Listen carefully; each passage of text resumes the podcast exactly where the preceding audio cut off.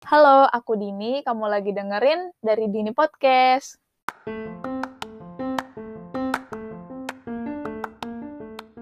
Oke, ini adalah episode ketujuh dengan tema PDKT. Aku nggak bakal cerita tentang gimana caranya kita PDKT-in gebetan. Jadi lebih baik aku bahas gimana caranya PDKT-in jurusan impian kalian gitu. Gimana caranya PDKT-in kampus impian kalian. Aku udah sempet bahas nih tentang rencana atau langkah-langkah menuju PTN impian di episode keempat ya. Yang belum dengerin, dengerin dulu episode itu. Di episode kali ini akan lebih dari itu, jadi aku akan uh, lebih membahas tentang cara belajarnya gitu. Yang pertama adalah kenali cara belajar kalian. Baca buku yang uh, bukan cuma tulisannya aja gitu, tapi ada ilustrasinya. Terus uh, waktu belajar tuh bisa sambil digambar-gambar. Kalian bisa juga ngerekam suara guru kalian waktu ngajar. Itu juga kalau dibolehin ya. Uh, harus tanya dulu mungkin atau kalau misalnya nggak boleh ya udah kita uh, lebih baik dari kalau misalnya nggak bisa ngerekam ya kalian tanya nih sama teman kalian lagi, ketanya ulang sama teman kalian kalau kalian kalau kalian nggak ngerti. Terus ketika teman kalian menjelaskan, uh, proses mendengarkan itu juga uh, proses belajar kalian kan jadinya gitu. Tapi yang paling penting ketika guru ngajar kalian harus dengerin juga dengan baik-baik gitu kan. Terus yang ketiga itu adalah uh, ketika kita baca buku kita bisa sambil ngucapin gitu. Jadi baca buku atau PDF di laptop gitu kita sambil baca keras-keras dan suara itu nanti yang uh, kalian tangkap gitu kan jadinya. Terus cara berikutnya yaitu kita, kalian bisa sambil diskusi sama diskusi sama temen. Jadi uh, saling menerangkan, saling mendengarkan itu tuh jadi cara belajar yang efektif buat kalian gitu. Untuk uh, orang-orang dengan tipe kinestetik. Nah, tipe kinestetik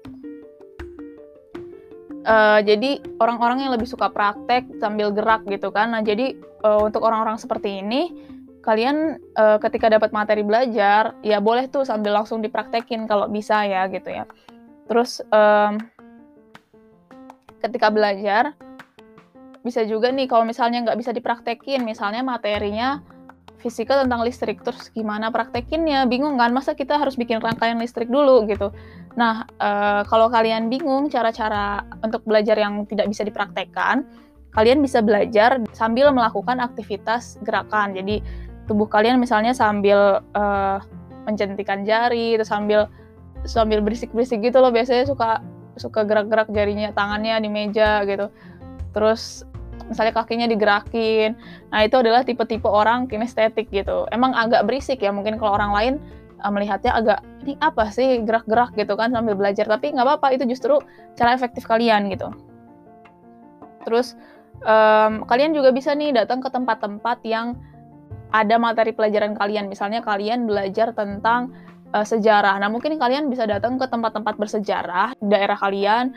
Uh, terus kalian lihat nih, oh di sini ada misalnya ada gambar tentang pertemuan tentang misalnya kalian misalnya kalian di Jakarta kalian bisa datang ke Monas buat lihat uh, gimana sih proses kemerdekaan kan itu ada tuh miniaturnya di situ gitu. Selain dari itu, kalian juga harus membuat suasana belajar kalian nyaman. Ketika kalian belajar di kamar, bikinlah suasana yang nyaman gitu. Misalnya dapat cahaya yang terang dari lampunya tuh terang, terus tempatnya kursinya enak gitu atau duduk di bawah uh, tempat duduknya enak, terus mejanya mungkin bersih gitu. Gitu deh. Jadi kalau kinestetik sambil gerak sambil jalan mungkin kalian mau latihan uh, ngafalin sambil jalan itu juga nggak apa-apa sah-sah aja gitu. So, itu cara belajar kalian. Nah, jauhkan dari benda-benda yang mendistraksi kalian untuk belajar juga gitu. Mungkin kalau handphone mengganggu kalian ya jauhkanlah selama beberapa menit itu kalian jauhin dulu lah handphonenya gitu.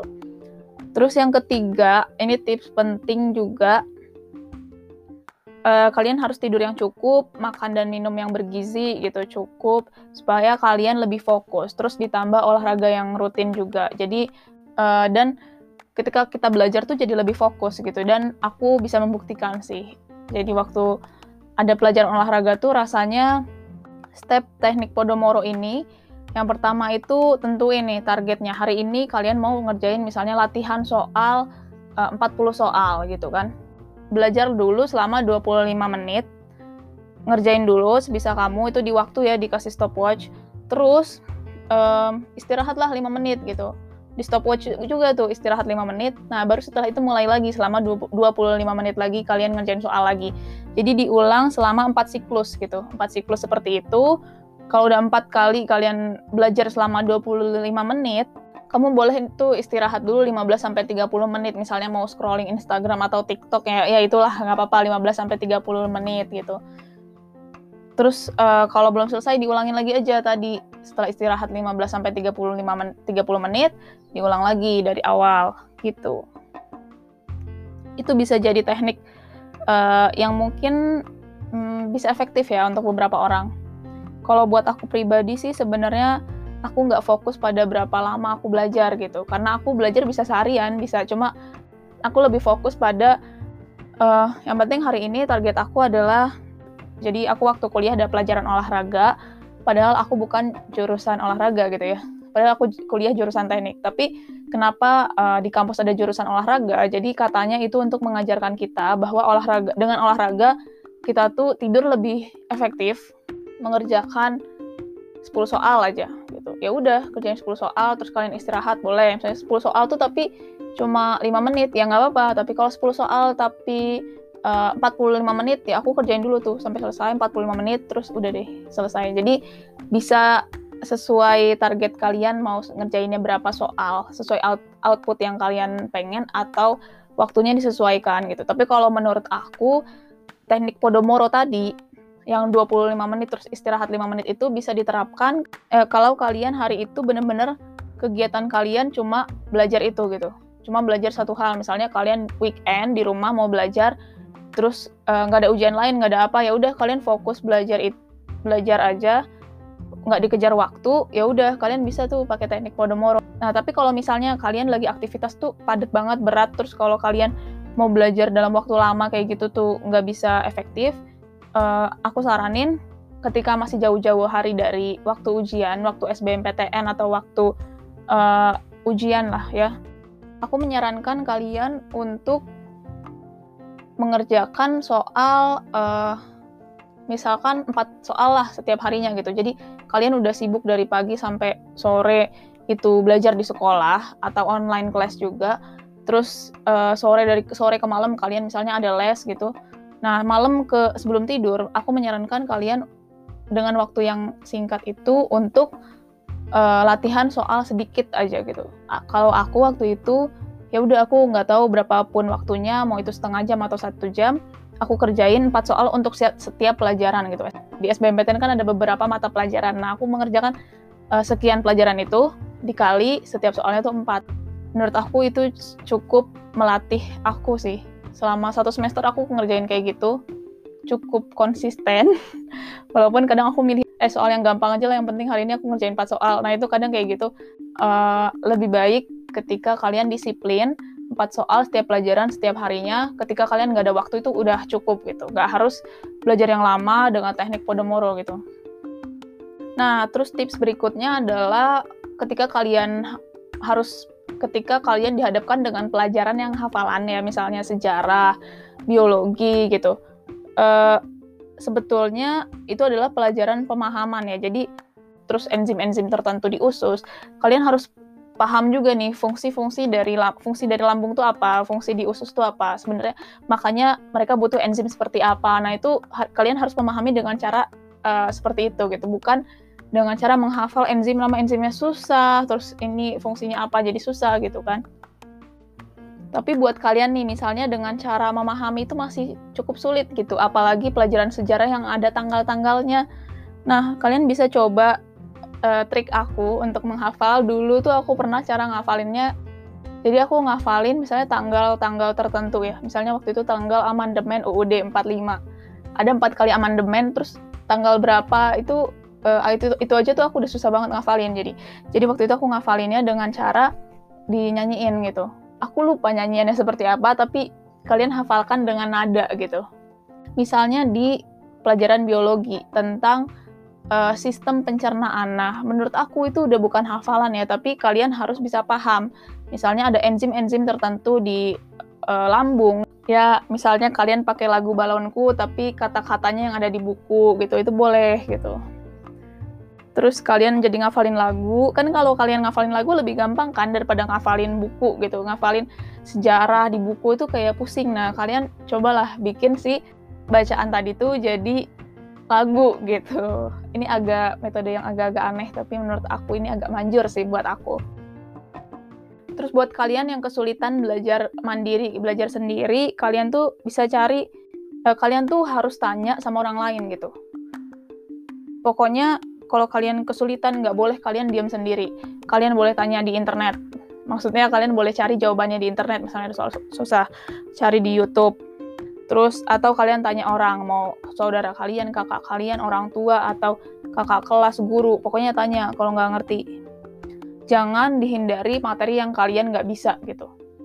Kecuali tuh udah mepet UTBK ya jadi kalau masih jauh-jauh hari kalian harus tanya misalnya Hamin satu TBK kalian nggak paham oke itu udah skip aja lah kalau kalian udah bener-bener uh, whole bab tuh kalian nggak ngerti gitu ya udah skip aja. Tapi kalau kalian masih uh, jauh dari waktu tes lebih baik dipelajari gitu. Deng jadi jangan dilewat misalnya kalian udah nggak ngerti banget nih bab tentang trigonometri ya udah kalian pelajarin. Kalau kalian nggak ngerti ulang-ulang video di YouTube lah atau cari di internet tanya orang tanya teman kalian gitu bisa. Kalian harus bisa kalian juga bisa tuh belajar sama temen ya belajar bareng. Asalkan itu efektif itu bagus gitu. Kelebihannya kalau dengan teman kan bisa diskusi tanya jawab saling ngajarin saling dengerin juga gitu. Karena sebenarnya kalau metode mengajar jadi ngajarin orang itu adalah salah satu metode belajar juga loh. Dengan kita ngajarin ke orang dengan uh, bahasa yang lebih sederhana itu adalah metode pembelajaran yang sangat efektif juga. Dan aku pun merasakan itu metode yang cukup baik gitu. Ketika ada orang nanya ke aku ini gimana? Terus aku malah jadi baca lagi nih oh materi ini sebenarnya konsepnya gini gini gini. Oke aku bisa ngasih tahu ke orang itu dengan bahasa aku sendiri bukan bahasa buku.